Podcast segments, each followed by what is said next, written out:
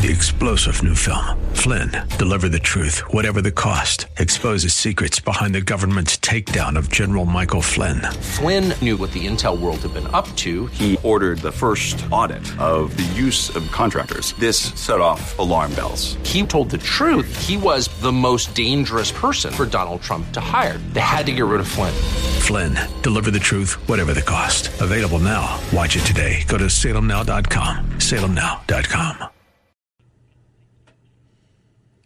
Yes, it is, and welcome back. Coming to you live from the Guns Etc. studios. It is a delight to finish the week and day and hour with our good friend, my good friend, Pete Peterson. He is the dean at the Pepperdine School of Public Policy. Pete, you may, I was just, as I said that, I was just thinking, you may be the best friend I have that I've never physically met.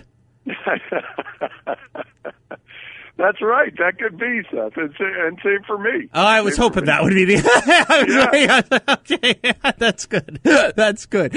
I like. I love it. I love it. I guess that's the new world we live in. It would that sentence would not have been understood thirty years ago. That's right. That's right. No, it's uh, that's true. How uh, so much of that has changed for sure. There's a lot of uh, kind of floating around. I want to talk to you about. It has everything to do with from Joe Biden and the Supreme Court, Russia and Ukraine. But before we do, I want to delve into something that hit a few chords with me that you tweeted or retweeted about. Uh, it was a piece in the New York Times, Pete. Uh, it was an interview with Ruy Teixeira. Um, a, a lot of in the people in this audience wouldn't know who he is, and that's okay. He was kind of a niche author at, when when he was famous, uh, talking kind of about intramur- intramural uh, uh, discussions and debates within the Democratic Party. Although well respected, uh, in Washington D.C., used to hold monthly uh, lunches. Actually, that I would attend Yeah. back in the day. I don't know if he was still doing that or if you'd ever done that talking about um, uh, basically what he thought of uh, as an emerging uh, Democratic majority uh, because of a lot of immigration issues, a lot of class issues, a lot of population and sociology issues. That the Democratic Party was going to become the single dominant party in America, not because of what they said, but because of who our people in this country were. And he's Right. rethinking a lot of that now, isn't he? Yeah, yeah, he is, and you know we've had this conversation before, Seth, about my ongoing description of the Democratic uh, Democratic Party that it's uh, a an uneasy coalition of what I call the beer and pretzel Democrats and the wine and cheese Democrats. Yeah. Mm-hmm. Uh, and increasingly, um, these splits are along what might be called class lines, certainly household income, educational attainment, um, rural versus urban, and so forth. Uh, but the same, in some ways, uh, populist revolution that we've seen inside the uh, GOP, uh, we've seen also mirrored in some ways uh, in the Democratic Party. Uh, the difference being that uh, we seem to be seeing the creation of a new uh, Reagan Democrat um, who may look different than the Reagan Democrat of the 1980s. Uh, but of course, the, the begging question is: Will there be will there be a Reagan to call them forth? Mm-hmm, and uh, that remains to be seen. But the the growing class split, the the uh, split between elites and what might be called the working class on the left, is significant. We're seeing it here in California and around the country. Are where you see it in California, Pete? I, I, I almost want to say that the mayor of San Francisco might be one of these. A year ago, she cuts 120 million dollars from the police Yeah. budget. A month ago, she's decrying the BS policies that aren't uh, supporting the police. I almost wonder if maybe she is the uh, if she's the poster girl uh, or example of what we're talking about here. That is something, by the way, Ruy Teixeira goes into in this interview. He says, uh, for example, right after the George Floyd, uh, uh, after George Floyd was killed, uh, there was a, a an awful lot of talk. Right, there was an awful lot of talk about uh, over uh, incarceration. There was an awful yep. lot of talk about racism, but got lost to the Democratic Party a concern that I think Americans have in large measures crime. The discussion of crime got lost. And so your London breeds got taken in by this. Yeah, you know, that, that old phrase of uh, Irving Kristol's of the neocons is they were mugged by reality. Mm-hmm. Uh, of course, in the case of London Breed and other Democratic city leaders, uh, that's a literal mugging that's yeah. happening yeah. out there. Yeah. Um, and so the cr- crime is certainly one of those issues, but at the same time, there's, of course, education as well. There are these issues that have been exacerbated by COVID and the response to COVID around uh, business closures and school closures. Um, in many of these ways, the fissures that we that I think many of us had seen on the left along these class and in some cases ethnic and racial lines between those who could work from home, send their kids to private schools, and basically have their lives uh, remain untouched by COVID uh, versus those who really had to bear the brunt of it, mm-hmm. given the type of work they did, or mm-hmm. sending their kids to pri- uh, public schools, or living in high crime neighborhoods. Uh, and again, it, that old Reagan line about he, he didn't leave the Democratic Party, it left him. Mm-hmm. I, that is happening uh, millions of times over in this country, and and certainly Ruy gets at at those issues. Uh, but it, it goes back. Remember last time we chatted about that uh, piece in the Atlantic by Amy yeah. Schmidt, uh-huh. the, the ardent Democrat who was not going to become a Republican, right. but was leaving the Democratic yeah. Party yeah. because of uh, steps around education. Yes, yes, yes. One one may say, what was her name again? Do you remember? You just said. Did you just Amy Schmidt? Yeah, Amy Amy Schmidt. We we might want to think of an Amy Schmidt dialectic. You know, it, they start. yeah, they start.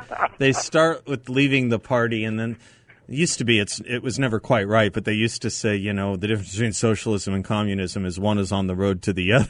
Maybe you know we can have some version of that in the opposite direction. Yeah. The thing, Pete. Well, there's two things you raised with your with what you just said.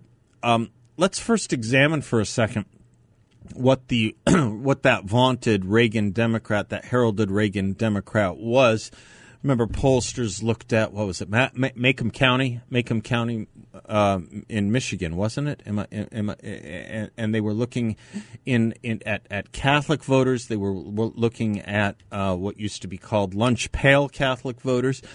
But Yeah. when when you distilled it all down, it really was people who were tired of being pushed around and their fundamental values assaulted by their government. That's what it really boiled down to, didn't it, in many respects? I mean, it was about schools and it was about abortion and it was about race.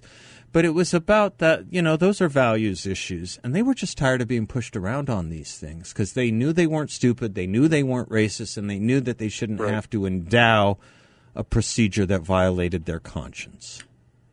No, that's right, and and some of those reasons that you outlined certainly translate Yeah. to today. Yeah, that, that's right? where I was Um, going. Exactly, exactly. Go- yeah. yeah. Um, although I think what's what's different about today is that the ability of Democrats to who had always held that um, you know government is not necessarily a bad thing that it's it's there to help those um, especially in need, but also to perform essential services uh, that in ways we never saw back in the 80s.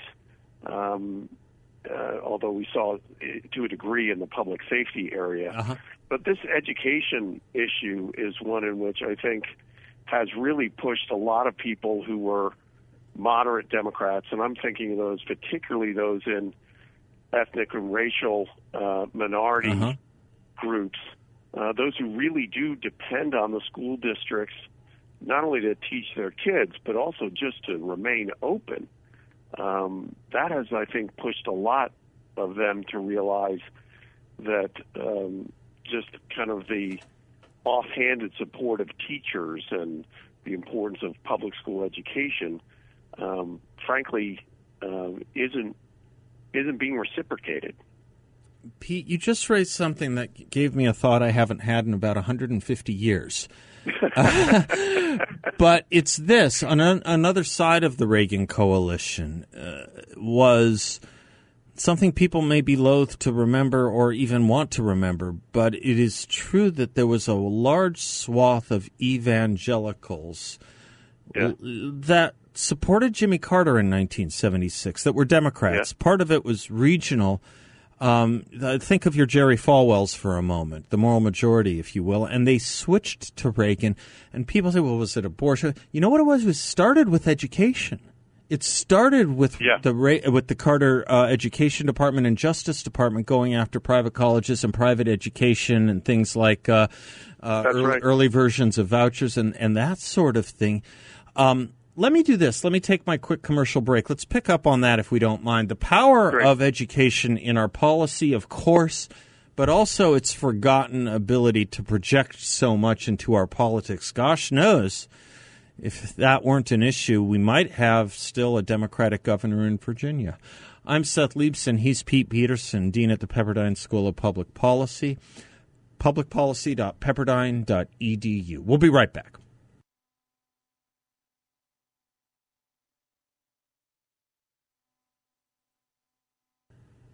Yeah, yeah, we'll play that from our Spotify Spotify playlist, just not uh, the opposite of that. Uh, Neil uh, Neil Young, right? Wasn't his song uh, response to that? Pete Peterson is our guest, the dean at the Pepperdine School of Public Policy, publicpolicy.pepperdine.edu. If you're thinking about going into uh, going to graduate school, going into graduate work in public policy, um, that's the school for you. We talk about a lot of the problems in higher education. Pepperdine School of Public Policy is the answer.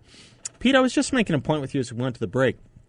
We were you had brought up how uh, the issue of education has come to play in our politics, and it dawns on me uh, that may, may, maybe this has been the sleeping giant all along that we in the conservative movement haven't figured out much until recently.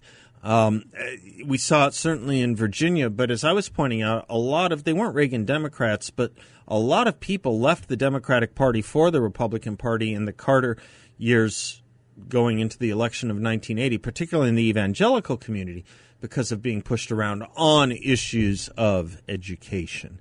And it just seems to me maybe maybe there is a sleeping giant here. You you you you, you tick off parents enough. Of course, it presupposes parents having the right values and their head in the right direction in the first place.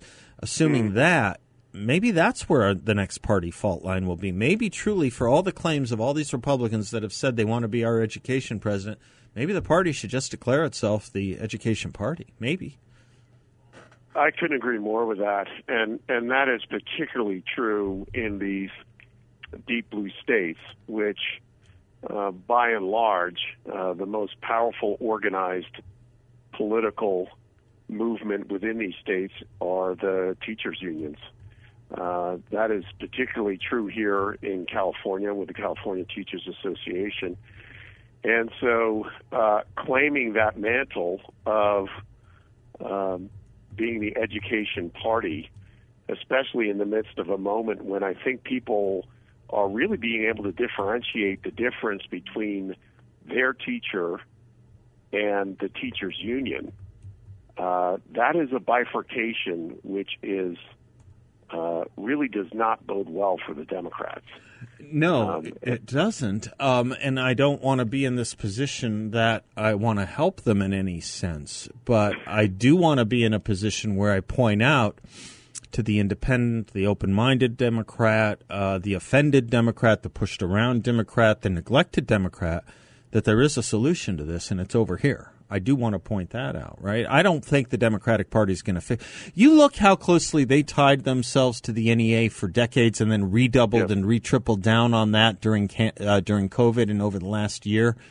The, the, I don't think the Democratic Party is going to get better on this or take the lessons of Virginia seriously at all. Fine by me, in a sense, so long as we are con- in control of this. Well, and of course, what did we see in the in the night before uh, election day in Virginia? As we saw the head of the major national teachers union Yep.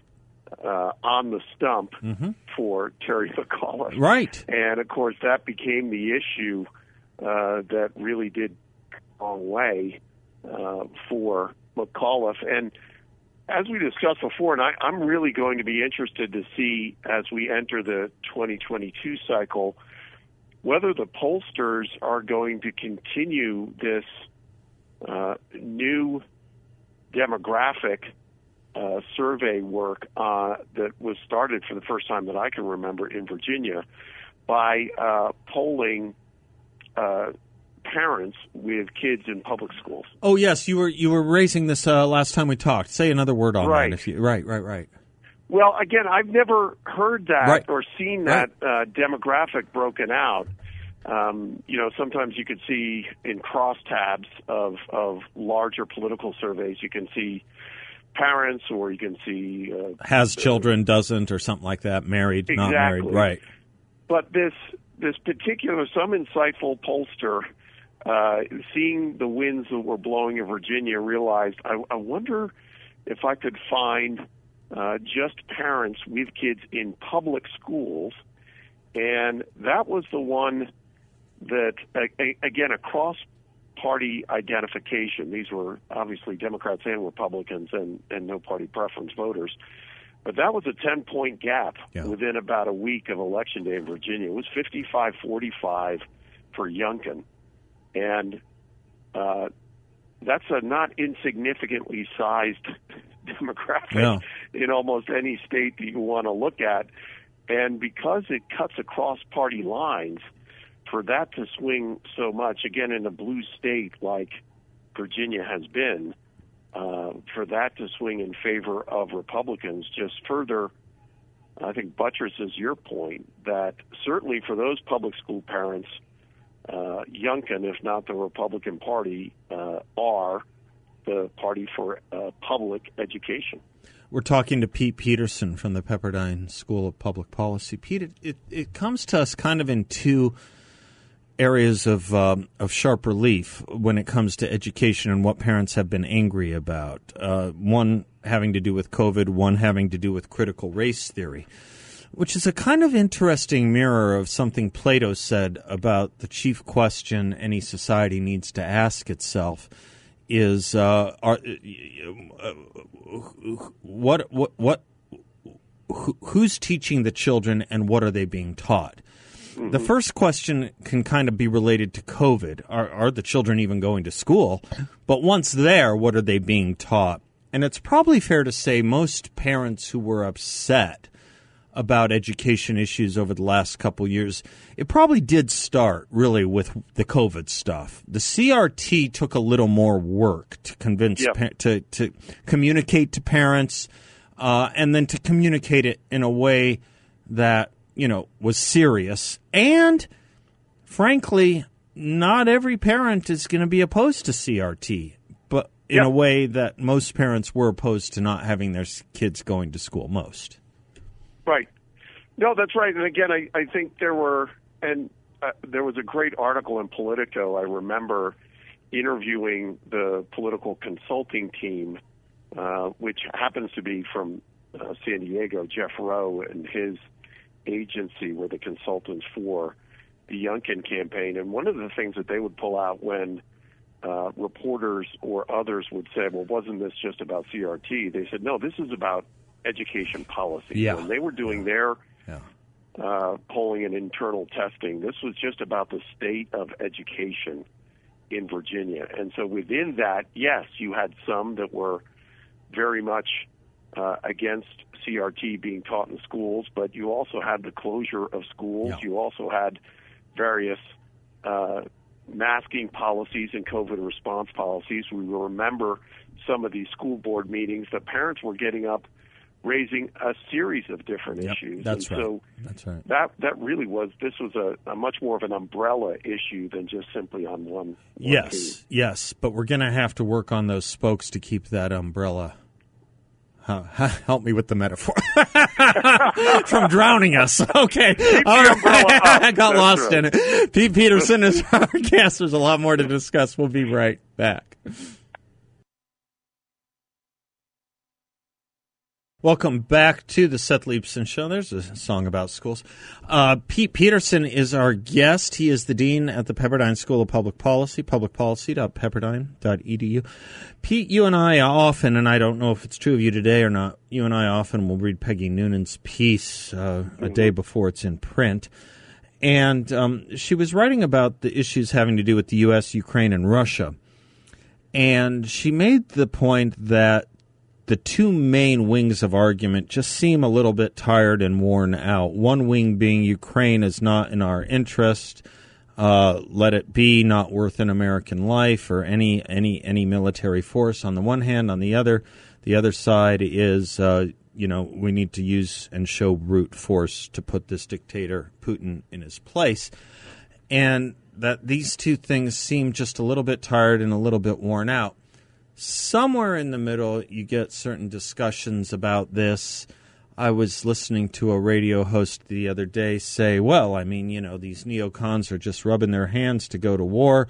They've been doing so from Vietnam to Afghanistan to Iraq and it dawned on me, you know, sometimes sometimes too much gets collapsed into in, in, into one thing. Um, the neocons were not Vietnam. That was really the opposite of Right. neoconservatism in foreign policy, wasn't it? Nixon Yeah, and Kissinger weren't they the bait, bêtes noires of neoconservatism? That's one thing. Yeah. The other neoconservatism really didn't start off as a foreign policy point of view.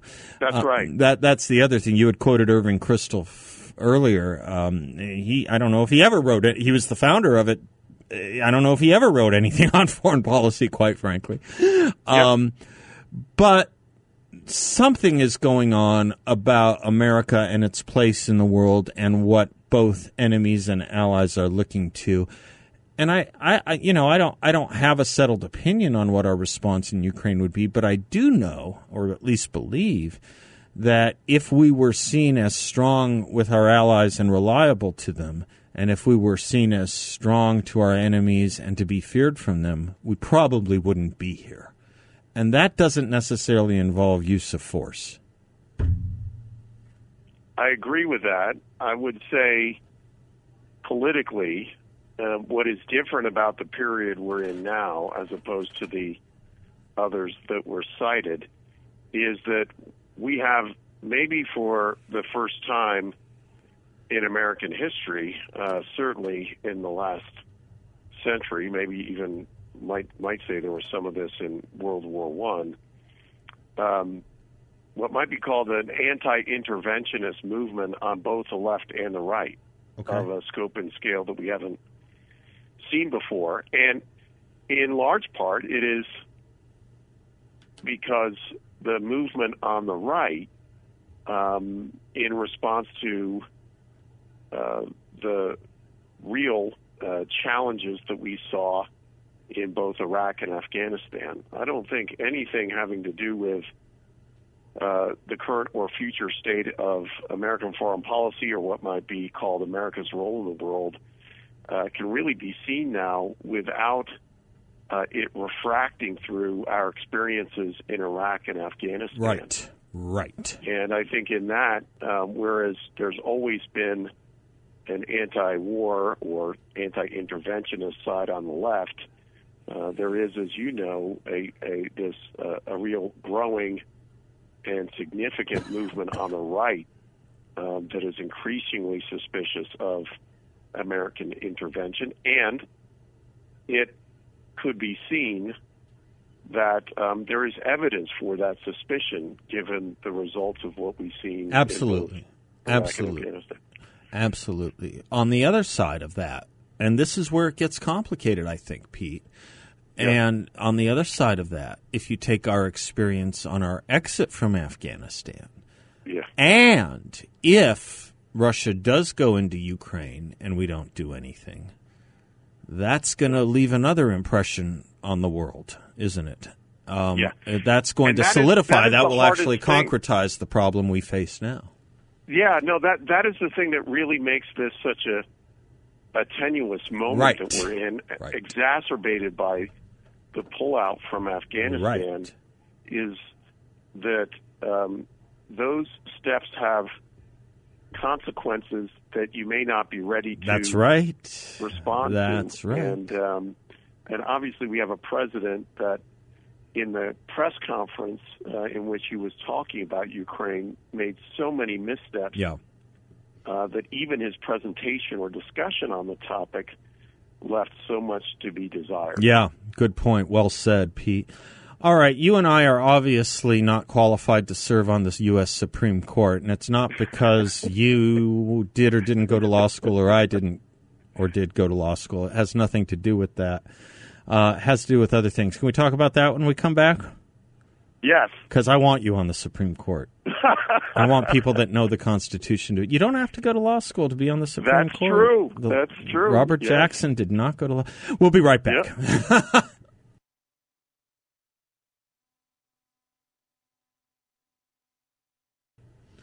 Welcome back to the Seth Leibsohn Show. Pete Peterson is our guest. He is the dean at the Pepperdine School of Public Policy. He posts great stuff too on social media. If you want to follow him on Twitter, he's at Pete, the number four CA. Pete four CA. Pete, the Supreme Court stakes, they're always hot and uh, they're always contentious. Uh, this one uh, already, uh, before we even have someone in mind, is starting off with contention in a weird time and place because, you know, usually it has to do when you have someone retire. The contentions have to do when you have someone retiring who was appointed by the party opposite the Right. current sitting president, right? You're, you're, That's right. You, you're, Yep. you're trading a liberal for a conservative or vice versa if you think Vice of those terms. And that's not really present here. You have a Clinton appointee being replaced by a Biden appointee, but boy, we're off to the races already, aren't we? We are, and in large part, it is because of uh, recent history of the confirmations we saw, obviously with uh, with Brett Kavanaugh in particular. Uh, certainly, there are those on the right. Um, uh, in fact, I heard one Judge Jeanine the other day say that Republicans really need to make this uh, very contentious. At the same time, something else we haven't seen in the last three decades of confirmation um, processes is a 50 50 Senate. Right. And so um, both of those things line up. In other instances, uh, while a battle may have been waged, uh, it was the, the end uh, result was pretty much seen from the beginning. Yep. Um, but this is one where one vote one way or the other really could change the outcome, and it could certainly be seen uh, as I think there was some motivation behind uh, the timing of this resignation. That there could be motivation for Republicans to simply delay this process, but um, certainly, I think uh, it is. We'll, we'll see who the president puts forward, but I think it's that 50-50 Senate as much as anything else um, that sets up the, the prospects for uh, battle. There's another prospect for battle. I was uh, talking to the audience earlier about this, Pete. I was here in Phoenix. Uh, I was in. Uh, I'm, I'm a Phoenician, and I was in Arizona when Sandra Day O'Connor was uh, nominated by Ronald Reagan.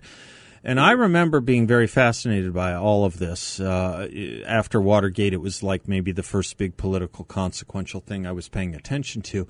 And um, there was a lot of talk. There were a lot of articles. There weren't as many Sunday shows, but that which there were, they all went into um, questioning whether she was competent or was whether she was to serve on the Supreme Court or whether she was selected exclusively because they needed a woman with a law degree. This was everywhere that conversation, and it, it, it had to have been very hard on on on Sandra Day O'Connor in her own right. Um, but we're kind of doing that again here, except in many respects worse because we're making even more specific and narrow the categories of eligibility.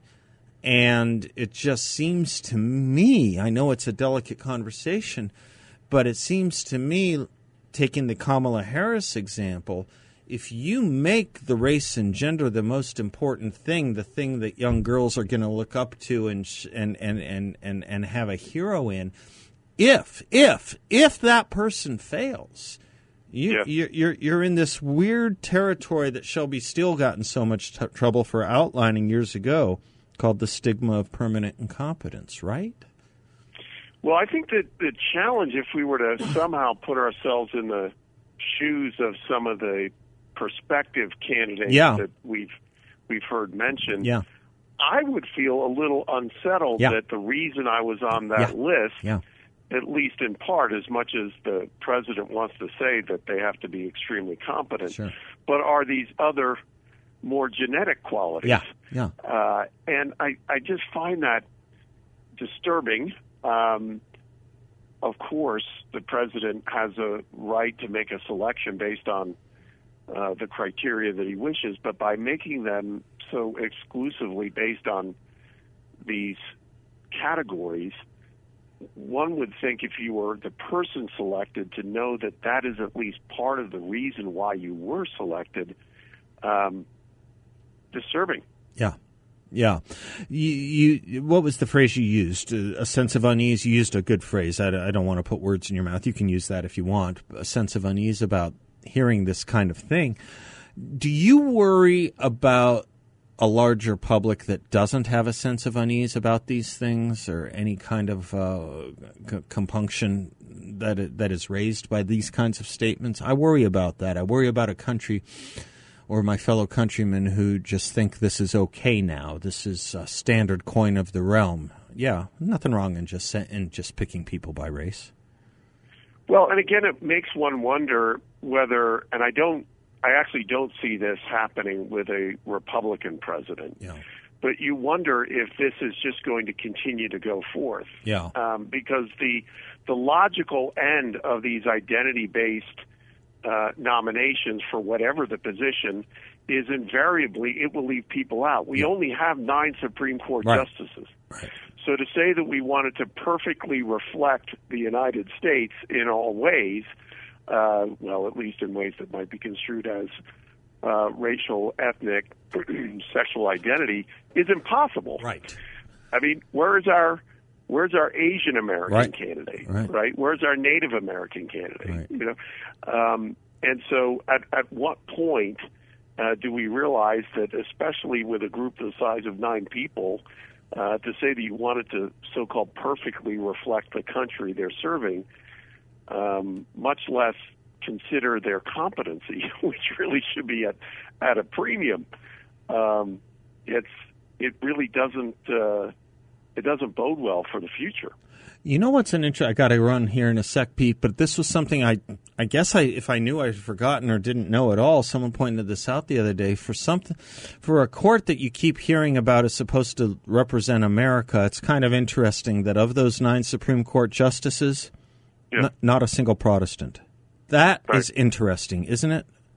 Well, and of course, you 49% think about their of the country just- well, yeah. right, Right, And, and right. Barrett coming from Notre Dame, who was one of the first non-Ivy League Yeah, candidates, and yeah. so what categories are we looking Yeah. at? That's what makes this such a a farcical operation is that there are so many ways to understand. Yeah, no, no, no. And it says something about the human mind, too. Is that not the relevant thing? Pete Peterson, I got to run, but we love you, Great to be with you, Seth. as always.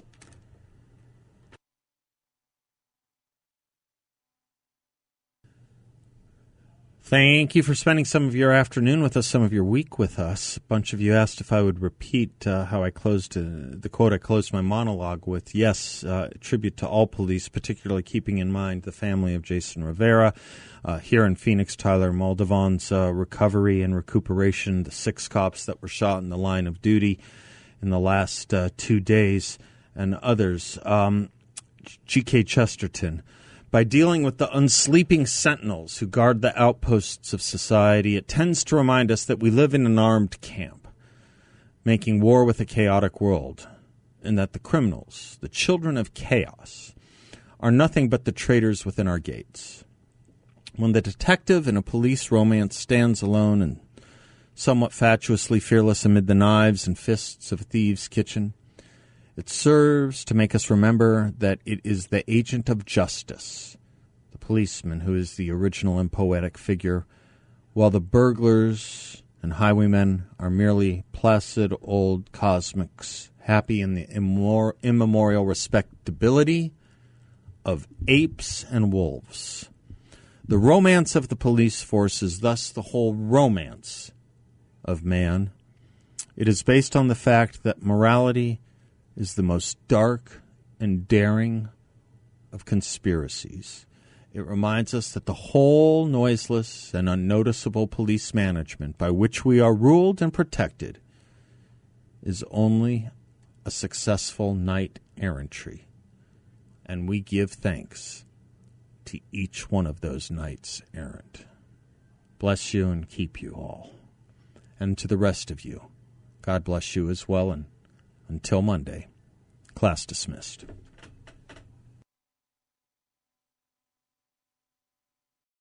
Three star general Michael J. Flynn, head of the Pentagon Intelligence Agency, knew all the government's dirty secrets. He was one of the most respected generals in the military. Flynn knew what the intel world had been up to. He understood its funding. He ordered the first audit of the use of contractors. This set off alarm bells. The explosive new documentary, Flynn, Deliver the Truth, Whatever the Cost, uncovers the facts behind this scandal. Flynn told the truth. He was the most dangerous person for Donald Trump to hire. I find out the worst enemy that I'm going to face in my life is right here in America. They took my assessment and they wanted me to change it. And I was like, I'm not changing it. They had to get rid of Flynn. With in depth interviews, archival footage, and never before seen personal records of the man behind the headlines. I just felt like I was drowning. Flynn, deliver the truth, whatever the cost. Available now. Watch it today. Go to salemnow.com. Salemnow.com.